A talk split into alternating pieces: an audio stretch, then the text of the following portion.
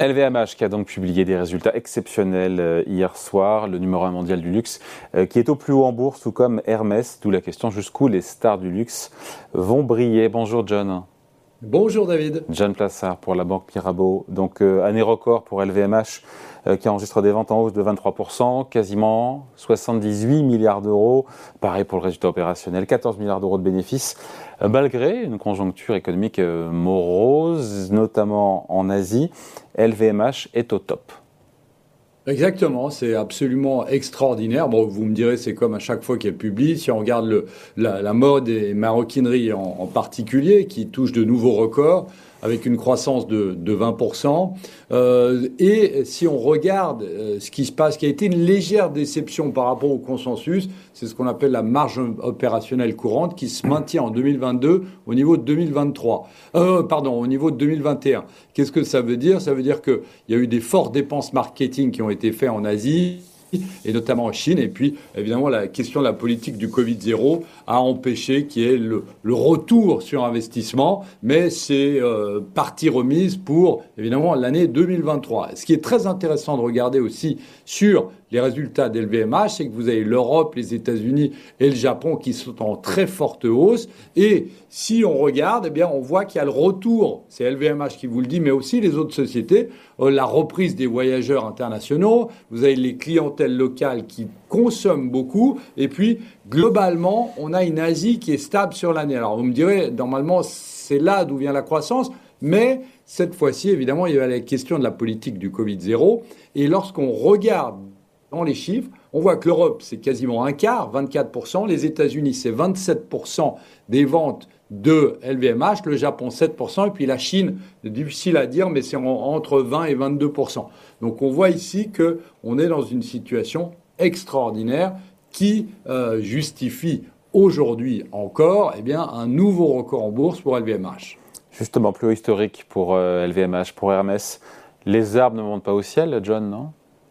Ben, écoutez, vous savez, on l'oublie rapidement et très rapidement, on fait, on fait preuve de mémoire courte parce que on a eu le Covid il n'y a pas très longtemps, ça a totalement paralysé les pays, la planète euh, et on a vu que en termes de consommation, on a aussi eu des, des crises au niveau de l'approvisionnement, tant du côté de la fabrication que du côté de la logistique. Donc, en fait, c'est une espèce de réouverture. Évidemment, la cerise sur le gâteau, c'est la Chine, mais ici, on est dans une situation. Alors, évidemment, si vous regardez le cours de bourse d'LVMH ou de Hermès, elle monte comme une valeur technologique. Elle, euh, et donc, ici, évidemment, on aura une consolidation à un moment ou à un autre, mais lorsque vous écoutez les messages, notamment de Bernard Arnault, eh bien, on voit qu'on a des relais de croissance qui sont très fort et qui continue à être fort. Donc, euh, d'une certaine manière, on va à nouveau battre les records qui ont été annoncés aujourd'hui.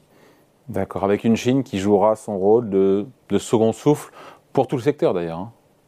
Oui, clairement, et on sait que, euh, dans les, lorsqu'on regarde les, prévisions, euh, on pense que d'ici 2025, la moitié de l'achat euh, du luxe sera fait par les, par les Chinois, la clientèle chinoise, et 25, 28% du chiffre d'affaires sera fait au niveau local, en Chine continentale, contre environ 11% maintenant. Donc on voit ici que on est dans une situation où, euh, lorsqu'on parle de luxe, on parle évidemment euh, de la Chine. Maintenant, ce qu'il faut regarder aussi en Chine, ce qui est très très intéressant, c'est que vous avez, vous savez, euh, dans le secteur du luxe, on estime que on a, on va avoir dans quelques années, en 2025, une base qu'ils appellent une base de clientèle de luxe de 450 millions de personnes. Et que ces personnes, euh, cette croissance de cette base, eh bien, sera notamment due à la classe moyenne chinoise. Et la classe moyenne chinoise est une classe, contrairement en Europe et surtout aux États-Unis,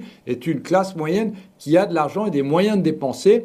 Alors pas autant que les ultra riches, mais vont aussi acheter du luxe. Et ça, c'est une croissance qui est extrêmement forte. Donc lorsqu'on parle de la Chine, on parle évidemment bah, de, la, poursuite de la croissance, mais aussi de cette nouvelle classe moyenne qui est euh, très importante. Et puis, euh, chose très importante, mais qui n'a pas vraiment lieu, euh, lien avec euh, la Chine, eh bien, ce sont les jeunes. Lorsque vous regardez les millénials, ils représentent 35%, ils représentaient 35% du marché en 2019, et on estime qu'en 2025, ce sera 45% du chiffre d'affaires.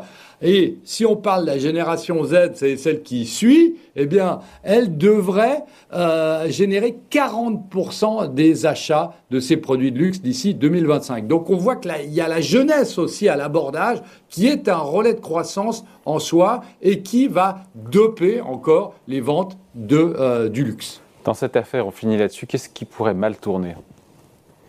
Bah écoutez, il y a deux choses à laquelle on pense immédiatement. Eh bien, évidemment, c'est une récession qui est plus importante que prévu en Europe et aux États-Unis. Vous savez, euh, je vous ai dit, euh, les États-Unis, c'est 27% des ventes de, euh, de LVMH et l'Europe, c'est un quart. donc, on est dans une situation aussi, alors c'est pas les prévisions, hein, mais si on devait rentrer dans une récession forte, eh bien, ça irait moins bien pour le secteur du luxe. Et la deuxième chose, c'est évidemment le Covid. Et quand vous parlez de Covid, alors on parle dans le monde entier, mais c'est évidemment en Chine, puisque là, on estime que, vous l'avez dit avant, soit entre 70 et 80 80% euh, de la population chinoise euh, aurait eu le Covid. Donc euh, il y a cette espèce de, d'immunité collective qui est en train de se créer. Mais on est dans une situation où il y a quand même des interrogations, qu'on le veuille ou non. Et la dernière chose qu'on peut mettre, eh ben, évidemment, c'est la guerre en Ukraine, puisque si tout temps devait être touché par cette guerre, eh bien, on imagine aussi que ça freinerait les ventes. Mais pour l'instant, évidemment, c'est pas dans le scénario. Merci beaucoup. Point de vue signé John Plassard pour la Banque Mirabeau. Merci John, salut. Merci David.